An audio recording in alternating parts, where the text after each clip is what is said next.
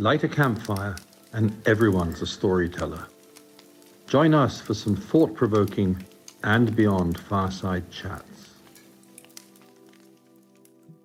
Hello and welcome to Leave Our World a Better Place. My name is Kasia, and today I'm once again speaking to Toby Sinclair from &Beyond Asia. Toby will be sharing an insider's view of the culture and history of India, speaking about some of the fascinating natural history documentaries he has worked on, and telling us how &Beyond can help create special interest itineraries in Asia. Toby, welcome back.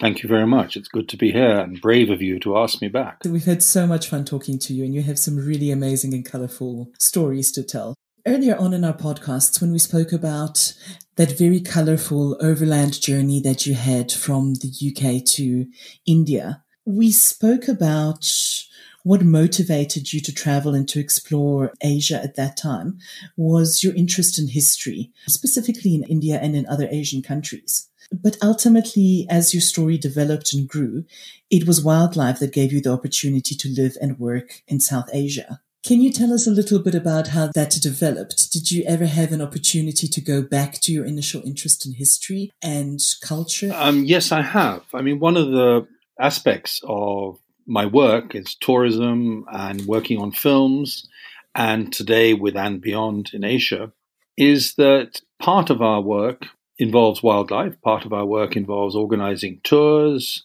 working with national parks, sanctuaries, scientists on sort of shared conservation issues. But the bulk of our work as an mm-hmm. inbound touring company in India, Bhutan, Nepal, and Sri Lanka is to do with cultural tourism, the history, the places, the way of life, culinary scope, the landscapes of India or of the region. Our life is not restricted to wildlife as much as some of us would like it to be. Mm-hmm. I've always been passionate about wildlife, and I've been incredibly fortunate to work on natural history films with a number of companies, from National Geographic and Discovery to the B B C and a few others. But the history of the region has been, you could say, more cerebral interest. So I would divide sort of wildlife and that project, the natural history of the region, as a passion, one that I'm very concerned about. And my interest in history is perhaps more cerebral. And mm-hmm. I'm equally involved in many ways in the conservation issues that to do with the cultural heritage of the region and my concerns about that. I've been lucky. I've managed mm-hmm. to achieve a balance and keep both sides of my brain involved and inspired in some ways. That's a really lucky position to be in.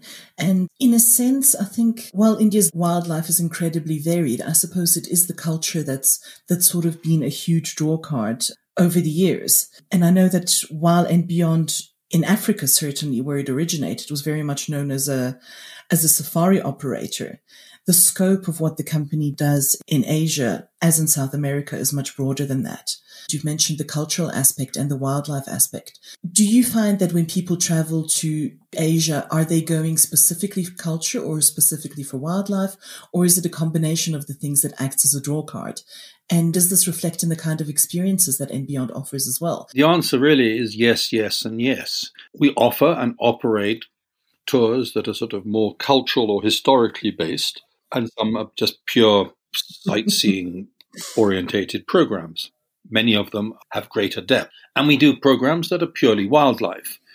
People who come to India hoping to mm-hmm. see the big cats or rhinoceros and elephants and the like, and great forests and jungles, but also deserts mm-hmm. and wetlands and mangrove swamps. It's a very varied landscape. A few of them will say, while we're in India looking for tigers, we'd like to see the Taj Mahal. We do have programs that don't even include that.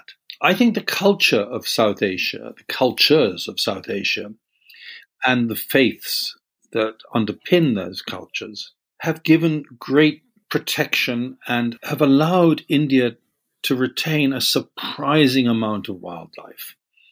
And I'm using India in a slightly generic sense when I sort of think of India, Nepal, Bhutan, Bangladesh mm-hmm. as well. and Sri Lanka within this basket of nations, because the landscape is contiguous. Nepal and Bhutan are predominantly Himalayan, and Sri Lanka is an island, and Bangladesh is mm-hmm. sort of flat, riverine areas. But they all link up to parts of India. And the overarching historical and cultural base of the landscape, Hinduism, Brahmanical Hinduism, and Buddhism, and Jainism, and later faiths such as Sikhism, and to a lesser extent, okay. aspects of Islam that were introduced into the area. Mm-hmm. They revere life, they protect life. So within a country of one point three billion people, India is one point three billion people, we still have mm-hmm. tigers and leopards and snow leopards and golden cats and caracals and fishing cats and rusty spotted cats, things that you may not have heard of. We have two species of pangolin, which is a sort of species that's in the in the news worldwide these days. We have twelve hundred bird species in India and many, many subspecies. We have great amphibian diversity, butterfly diversity. Mm-hmm. The Western Ghats in southern India, together with Sri Lanka, has greater diversity as known and recognized hotspots such as Costa Rica or Madagascar. And those things tend to be overlooked. But one of the reasons why India has this wildlife diversity is because of its overarching sort of cultural framework and the faith that comes out of that.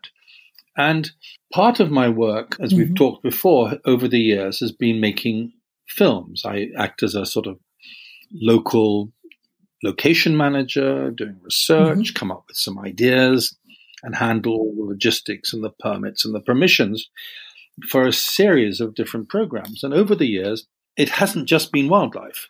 I've been incredibly lucky to work with some great historians, Niall Ferguson, who's now at Harvard, one of the great British historians, or Charles Allen, Bethany Hughes, who's a classicist, and interesting characters that you learn from, like the great novelist and Nobel Prize winner, V S Naipaul. And these have been what I would call cultural or historical programs.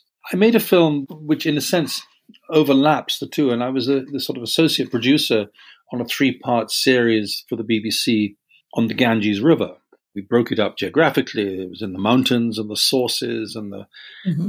the plains and then the delta of the, the great delta of the Ganges. But within that landscape, the culture, the people, the ways of life were incredibly important and very varied. So that was a lovely opportunity to combine natural history and people. Mm-hmm. And then I did a series of sequences for another B B C Discovery series called Human Planet. So we looked at how people live within their landscapes. Yes. So it could be people living in the, the deserts of Rajasthan in Western India, and how their lifestyle varies from in the west to in the eastern part of the country, where you have some of the wettest land on the planet. Cherrapunji, which is in an area called Meghalaya, just north of Bangladesh, but very much within India, is considered by many, although this admittedly is disputed, as the wettest place on our planet. And how do people adapt to live there? So it's people in their landscape. So that it's slightly anthropological, but it also involves sort of architecture. And you can't build a bridge with cement and steel because it'll just rot. You can't build a bridge with timber cut from a tree because mm-hmm. it would rot. But you can build a bridge with living trees. And this may be an odd concept, but think of one of the great fig trees, the ficuses with their aerial roots. So what they do is they plant or they identify a fig tree on a bank of a river and find one which is on the opposite bank.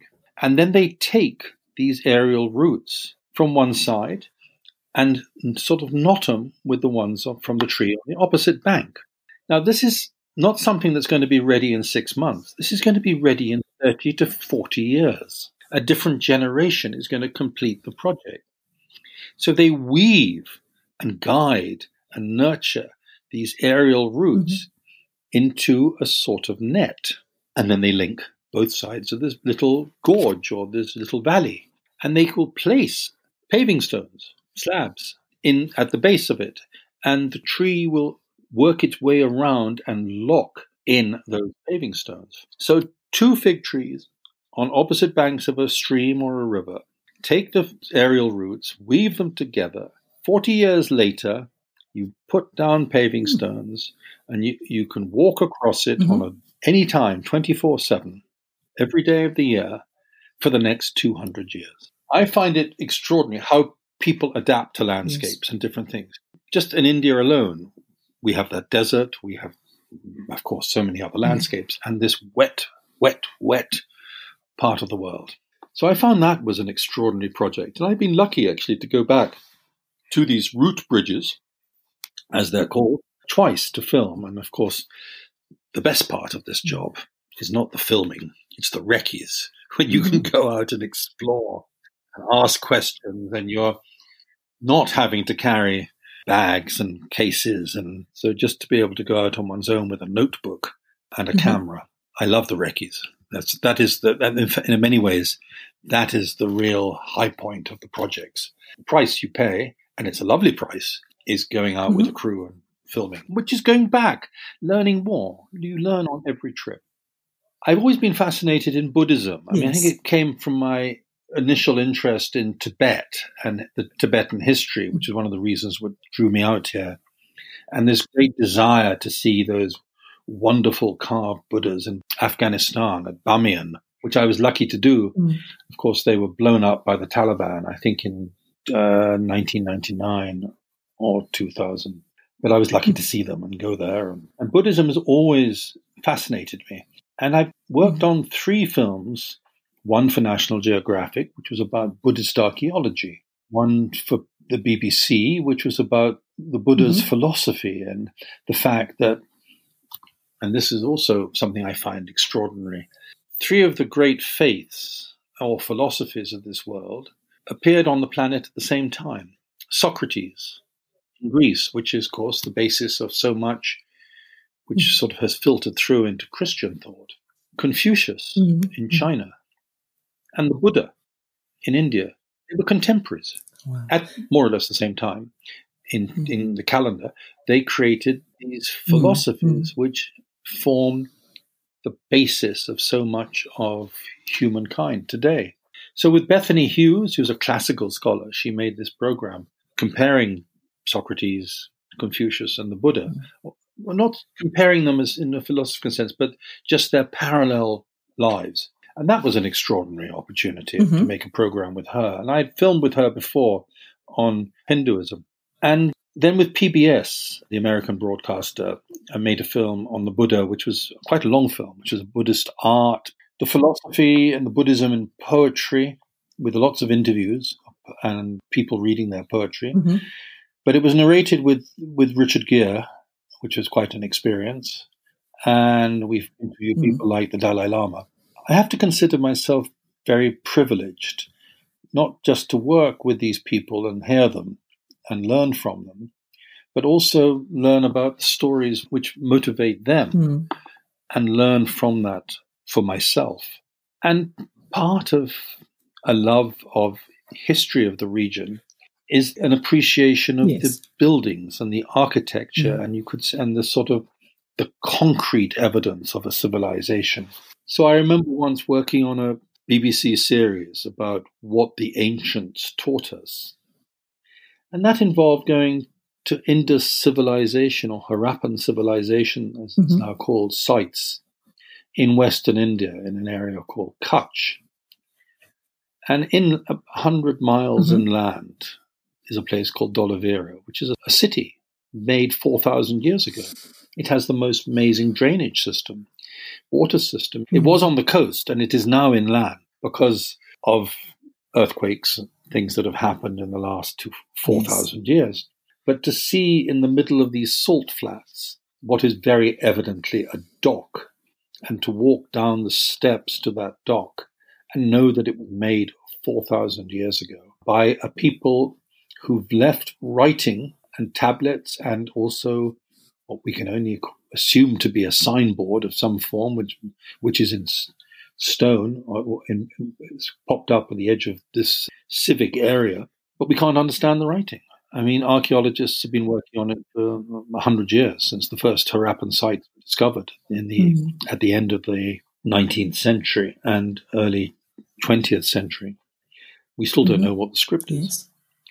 Uh, but to see a signboard in mm. something that you – and it's one thing to, for me mm-hmm. to look at it in Greek or not be able mm-hmm. to understand, you know, Arabic.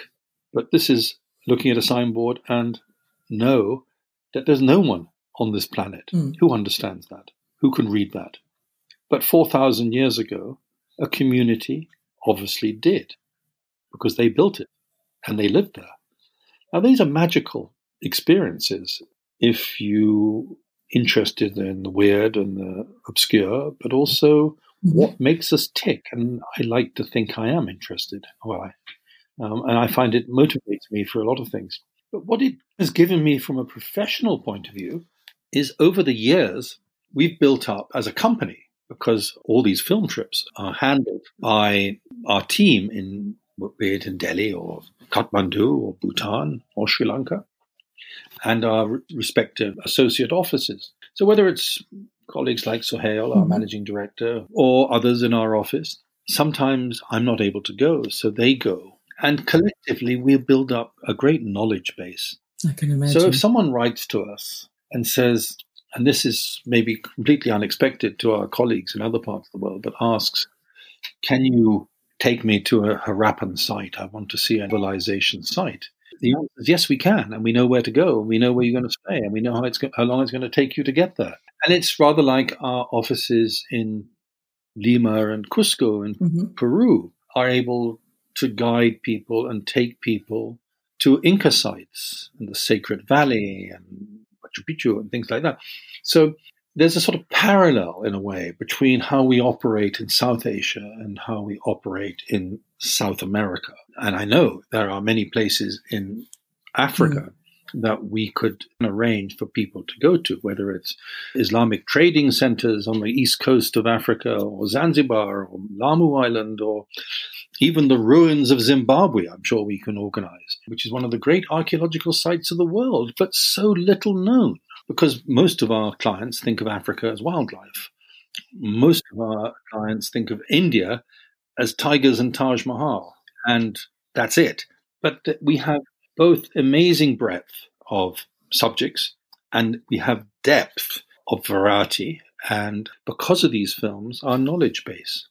Yeah, it really is a very, very in-depth specialist knowledge that you have, but also obviously on such a range of different subjects. I mean, I can see just from the documentaries that you've done, everything from religion to architecture to art to to all kinds of topics. And as you say, a lot of people will come to India just wanting the Taj Mahal and the tigers, or the Golden Triangle and the tigers. But India is such a huge country, and it's got such a range of differences in terms of culture and even food and religion. Is there something that you wish you could encourage visitors to India to bear in mind? You know? I do, because it shares so much. I mean, Buddhism and Hinduism originated within India, spread to Nepal, spread to Tibet, spread to Southeast Asia, spread to Sri Lanka. In terms of religions and faith, I mean, I worked on a program for the B B C, which was called Around the World in eighty mm. Faiths, but we did, you know, the Indian program. I mean, four of the world's major religions, Hinduism, Buddhism, are known by all, mm-hmm. but Jainism and Sikhism, the Sikhs, yes. originated in India. Many of them were reform movements, but they have took root. But India also has perhaps the mm-hmm. oldest Christian community in the world. One of the twelve apostles, Thomas, doubting Thomas, came to India in fifty A D and converted. The number varies, six, seven, or eight families in southwestern India, the tip in an area called Kerala. And then in the course of his mm-hmm. mission, he traveled across, he died, and his burial on the edge of what is today the city of Chennai or Madras. Islam came to India in two ways, mm. by boat, because of all the Arab traders yes. across the Indian Ocean, mm-hmm. which is how Christianity got to India, and how spices were traded back and forth for hundreds, thousands of years. A thousand places in South India where Roman coins have been found. There's an archaeological dig in Kerala now which is just fine. Roman jewelry, mm-hmm. amphora, which the oil and wine used to come from the Mediterranean. It doesn't mean there was a Roman settlement. Mm-hmm. It just means there were trade. There was definitely trade. And then also, of course, Islam came, a more sort of belligerent form of Islam came across the land on horseback, whereas the sort of Islam that came across the seas was brought by merchants, which is much softer. And yes. that was the Islam that is today in Java, southern India, Sumatra, and places like Southeast Asia. So seeing how those faiths populate the landscape of South Asia and the cultures and the food that comes out of that, architecture, whether it's a fort or a temple or a palace, reflects aspects of those faiths. Some of them are immediately identifiable.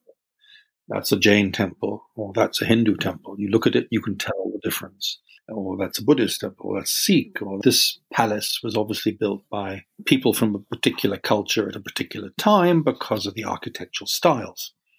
And that's another level, another dimension in the depth of knowledge that we have built up, and I've been lucky enough to be part of. India mm-hmm. alone is as complicated as Europe is, and as diverse, perhaps more diverse. India yes. is, I mean, it has these four indigenous religions and two imported religions. So there are six major faiths are practiced across India. And mostly with great equanimity and and tolerance. I mean, Europe is predominantly Christian, although and some Islam and some and, and Judaism. But India, we have these six, and we have twenty-two recognized languages and hundreds of other languages.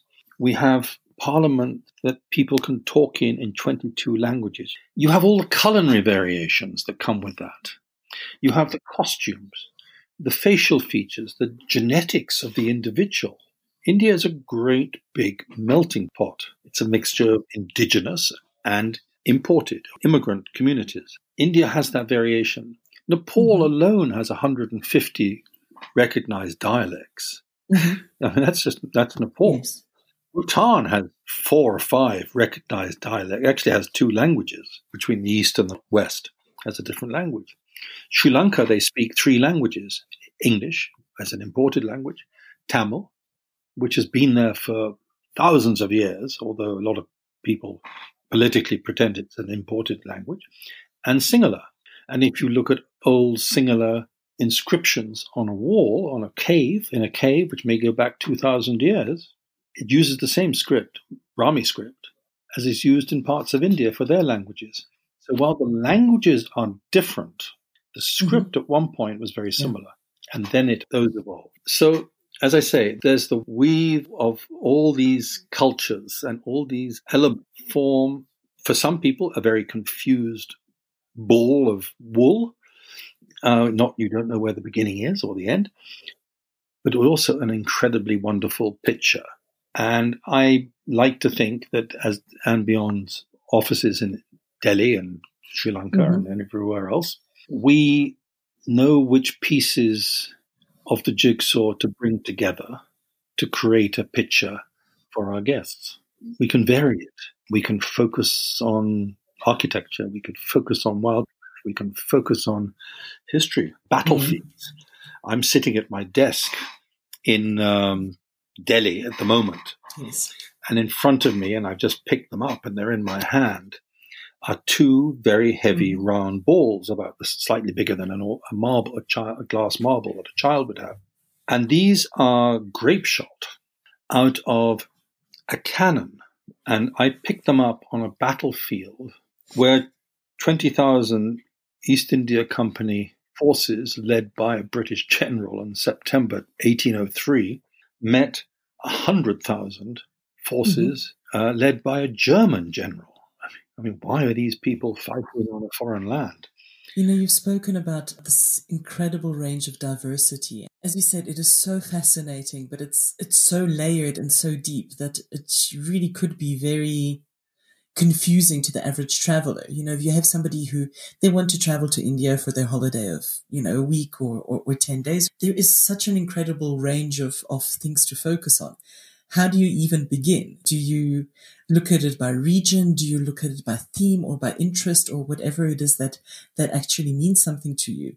And how do you even begin to, to know what to want? And why is an operator like &Beyond so essential if you actually really do want to get an idea of the region and not just have a, a sort of a very superficial glimpse of, of, of the many layers that, that South Asia has got to offer? I think that two or three answers to that quite complicated mm. question in a way. Yes. Most people on their first visits, India can be, and I, I something that I totally disagree with and don't understand, but I respect that it can be seem intimidating. It is large, it's loud and noisy. It has strange food, strange languages, mm-hmm. strange looking people, strange smells. But in some respects, that's all part of the fun. I think it's the skill of our staff who have a fairly broad knowledge themselves, and they have their own sort of special mm, interests. We have people in the office who yeah. are experts in the Punjab or experts in southern India, uh, when I, in the sense that they have more knowledge than others in the office. So we go to them for details when we need it. So mm-hmm. the success of anyone, anything we do in life, is to know who to go to when we want information. We know who to ask questions mm-hmm. of. And that's not only do yes. we learn, but we then are able to do our jobs better. And not to be afraid. If we pretend that we know everything, we get into trouble because mm-hmm. someone's going to trip us up. And I think that's part of our philosophy. We have teams of people with res- different expertise mm-hmm. and we work together. So if someone writes to us and says, I'm very keen to come to India, yes. but I don't know anything about it. What do you suggest? We would normally, for a first mm-hmm. visit, and we would say this, mm-hmm. for your first visit to India, we think you should come to Delhi, go to Agra, see the Taj Mahal, look at some of the sort of classic Mughal buildings, maybe go to Jaipur, see what's in Rajasthan, mm-hmm. enjoy some the, the great, the, the shopping and the, and the handicrafts of that area. And we believe you will have a great trip. And you will also get a taste of how varied India is. And we will look at future trips in different parts of the country. I mean, we've had people, and we have people mm-hmm. now, who are coming back on their eighth, ninth. We have someone coming on, yeah. I think, on their eleventh return trip to India. To be honest, when we get to eleventh, we start scratching our heads mm-hmm. and saying, because we need to find something that they haven't been to before, something that they will find stimulating, which has the right caliber of accommodation, that we have good, articulate, locally experienced guides in that area. And we can do it, but sometimes, you know, yes. I'm particularly fascinated in, in, in, in Buddhism. And so mm. I recently put together an itinerary, which I think we've only been asked to do once, which was traveling in the footsteps of the historical Buddha. We have that knowledge base. And that has come because I've been lucky to work on these three films, apart from my own personal interest. So I have been, I mean, when the Buddha died, yes. he said, there were eight places that were of real importance in my life, which mm-hmm. you c- could go back to and remember me. But of these, four are the most important out of the eight. But I've been lucky. I've been to all those eight places. I have images of all eight places. I know the logistics and where to stay in each of those eight places. So we could put together. We wouldn't send someone to eight places in ten days. But we could send someone to four places in ten days. And one of them is in Nepal, which mm. is where the Buddha was born, at a place called Lumbini. Fascinating. Mm. And the others are within India, in the sort of Ganges plain. Unfortunately, logistically, we can't do mm-hmm. a chronological tour of, of his life. There's too much going back and forth. We sort of do his birth and death, and then the place that he achieved enlightenment, and then the place where he gave his first sermon. So yeah. we slightly break the sequence, the chronological sequence. Mm. But it works, and it's and it's a delightful program. And I think another part of our skill is knowing who mm-hmm. to go to as our escorts mm-hmm. and guides, whether mm-hmm. they're an expedition leader or um, a historian. Of course. Or, I mean, we've had questions for people who would like to do mm. food tours, but they, I mean, they think of Indian food mm-hmm. as one type generically, but it's as varied as the twenty-two recognized languages. You know, there are different mm-hmm. ways to cook a particular vegetable, depending upon which part of the country you're in or which side of the river you're on. So we try and, mm-hmm. a bit like those living trees in near Cherrapunji, mm-hmm. weaving together the yes, aerial yes. roots. That's what we like to do with the itineraries mm-hmm. that we create. Something that comes together, holds you, mm-hmm. gets you to the other side, safe and informed. That's an absolutely lovely way of putting it. Now, Toby, you know, we've spoken quite a lot about the documentaries that you've worked on, and it's obvious that you've gotten a great deal of experience in various subjects through those. Is there anything else that you really, really want to work on? Any particular topics or, or things that you'd absolutely love to explore in more depth? Or is there perhaps something that you wish that you had worked on or that you, sorry, that you missed? There was one historical film series for the B B C called About India by a historian called Michael Wood. And I would love to have worked on that program. I wasn't available. And actually, mm-hmm. to be honest, I don't think I was asked because I was making a three-part program on the Ganges at that time. But it's a very good series. I've watched it quite a few times, and I've read Michael's book, and he is an extremely knowledgeable, passionate mm-hmm. about India. And that would have been a privilege to have worked with him for eighteen months mm-hmm. or two years on a project like that. But I did something else that I wanted to do, which was this film on the Ganges. So I really cannot complain. I worked on a program which is about the history of Kew Gardens, which is the great botanical gardens in London. And there were three areas in, around the world where in the late seventeen hundreds, when Kew was being set up, subsidiary gardens were set up. And one was Calcutta, the botanical gardens in Calcutta that go back to that same period of the seventeen eighties. Mm-hmm. One was in Jamaica, and the other was in the Cape in South Africa. And I had the opportunity, I was doing the Calcutta program, to work in one of the others. And then it clashed with something, and I would love to have gone and looked at the West Indies, I mean, because there was an exchange. The Calcutta Gardens have an avenue of mahogany trees that came from Honduras in Central America, and they were planted two hundred years ago. I would love to have gone to see what was planted in Jamaica, what had been taken from there, or what was in the Cape. I mean, you outside Cape Town, you have this amazing botanical garden on the edge of Cape Town, where I've been fortunate to go to, and I have actually been to the one in Jamaica. But I would love to have worked mm-hmm. on it in a sort of more academic sense on the program and learn more, rather than just go to either of them as a tourist. That was a lot of missed opportunity. I'd love to do a film more about Bengal and the history of Bengal on the both sides, of in, in Bangladesh and in the Indian side, because it's it's a common landscape. Mm-hmm. It's a shared history. It's a shared language. It's a shared food. The difference is one side is Islam and one side is Hindu. Wow. But the whole landscape was Buddhist at one point. I would love to work mm. on something like that. I mean, that's sort of on the unity of the area mm. rather than the division that Absolutely. we have. Too many of in our life. That's highly unlikely, but it would be a nice idea. Yes. And I did also put a proposal into the B B C once, many years ago, to do a sort of natural and cultural history mm-hmm. of the Indian Ocean. And that is something I've got written up. And there are some mm-hmm. extraordinary links. Yeah. I mean, Islam and Christianity yeah. came across the Indian Ocean from the Red Sea to India and Sri Lanka and beyond. Spices were traded from Indonesia to India and from India through to the Red Sea and up into the Mediterranean. Genetically, the people who live in Madagascar came from Indonesia. Islam came down the east, you know, Oman controlled Zanzibar and Lamu Island. They were Omani territories or fiefdoms at one point. I mean, these are not necessarily nice bits of history, but it is history and it is interest.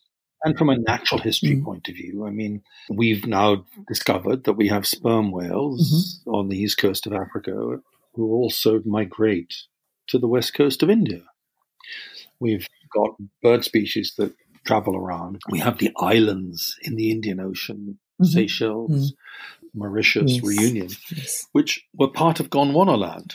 And when really India separated from Africa, when it was all one supercontinent, these little bits of granite mm-hmm. floated in the ocean, so to speak, are still there.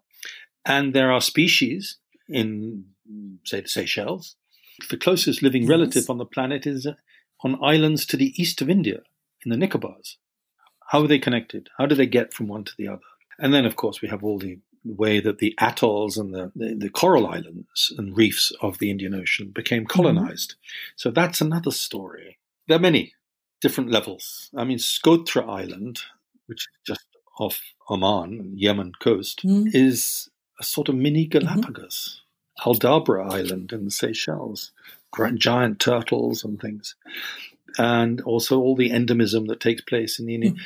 The Indian Ocean would be a fascinating cultural and natural history program. Yes. In my view, these things weave together. Just to have lovely pictures of birds mm-hmm. and mm-hmm. animals is fantastic, and landscapes. But the people, I mean, Mauritius didn't have any humans mm-hmm. on it until four or five hundred mm-hmm. years ago. And then, of course, the dodo and things were wiped out very quickly. But there's also another link. I mean, the Dutch trade in the, across the Indian Ocean. And they had trade with oh. the Mughal emperors in India in the sixteen hundreds. And they came from Mauritius and they brought a dodo to India and presented it to the Mughal emperor. So the only picture that we know of, of a dodo drawn from life, is a Mughal miniature. So these links, what are these stories? To, I mean, tell, the stories tell us that we're more unified than we pretend to be today. And I would love to explore more of that. Toby, you have a fascinating way of looking at things, and you know, such a wide range of knowledge, and, and a really great way of bringing it all together. I've just been around for rather too long. So I pick up, and I have, and I have a mind, and a, I won't say a brain. I have a mind which is a bit like a sponge. But occasionally, mm. some things drip out of it, and I forget them forever. I sincerely hope not. It's happening now.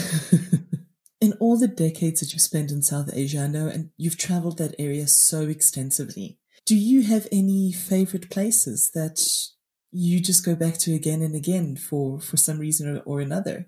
I have two landscapes. I, I, landscape is a word I think I possibly overuse, that are very important to me. Mm-hmm. One actually is a national park, Kana National Park in the heart of India. I was in, very lucky to live there, actually inside mm-hmm. the park, but just in the edge in a forest rest mm-hmm. house. Over the winter of nineteen seventy-eight seventy-nine, I'd been in India for a year. Oh, I was wow. young, impressionable, and very impressed. And we were trying to set up a camp. I was mm-hmm. helping set up a camp together with my then fiancé, who we subsequently got married in nineteen seventy-nine. And we didn't have much business. So I had the freedom. We didn't have any money either, but mm-hmm. I did have enough money once a week to put my petrol in the Jeep. And I could drive where I wanted.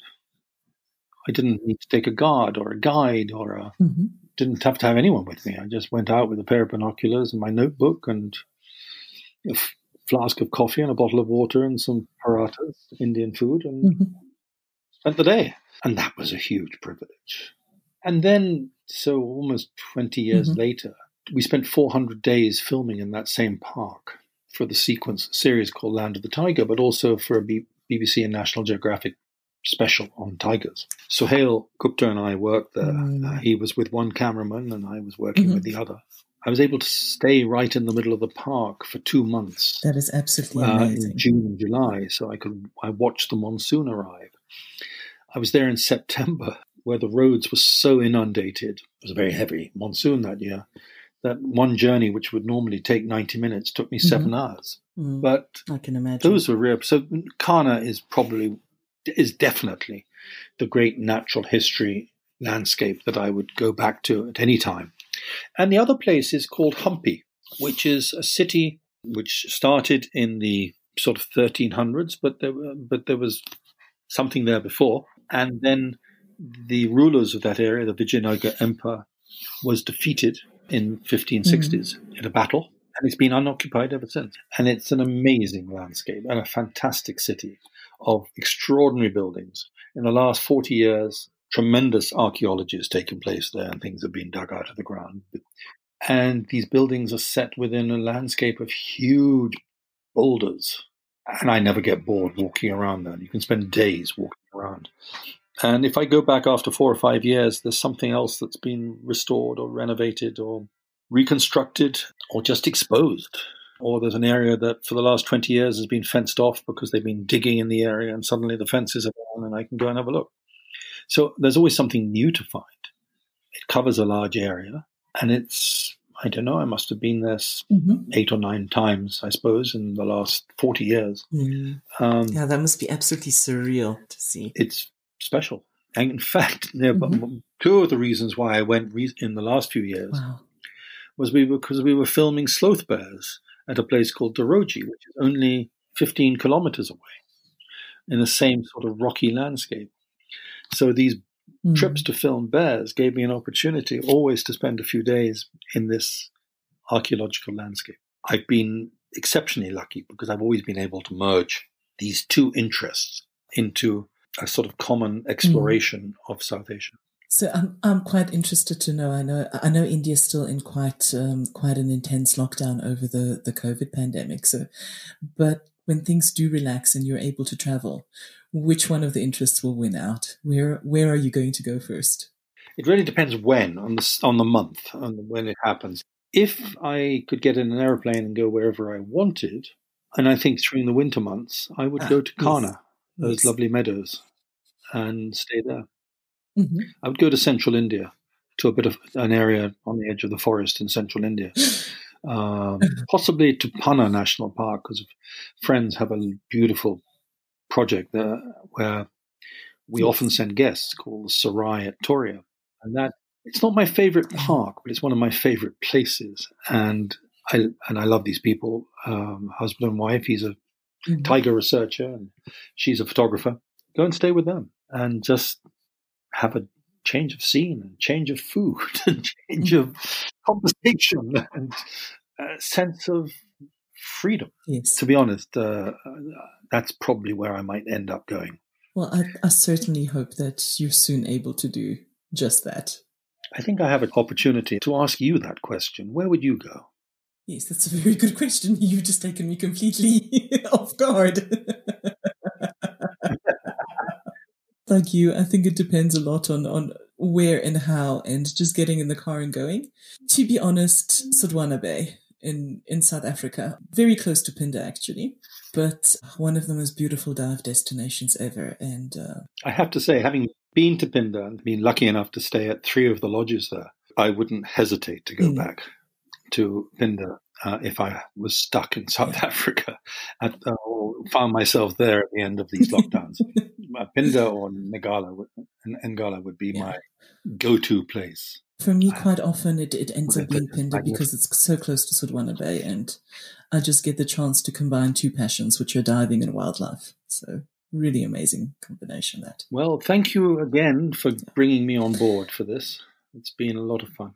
It's been fantastic, Toby, and thank you so much. I've I've really, really enjoyed this with you. Until we meet again. Thank you for listening to Leave Our World a Better Place. Don't forget to subscribe to make sure that you never miss an episode. If you'd like to find out more about and Beyond, please log on to our website at and beyond dot com.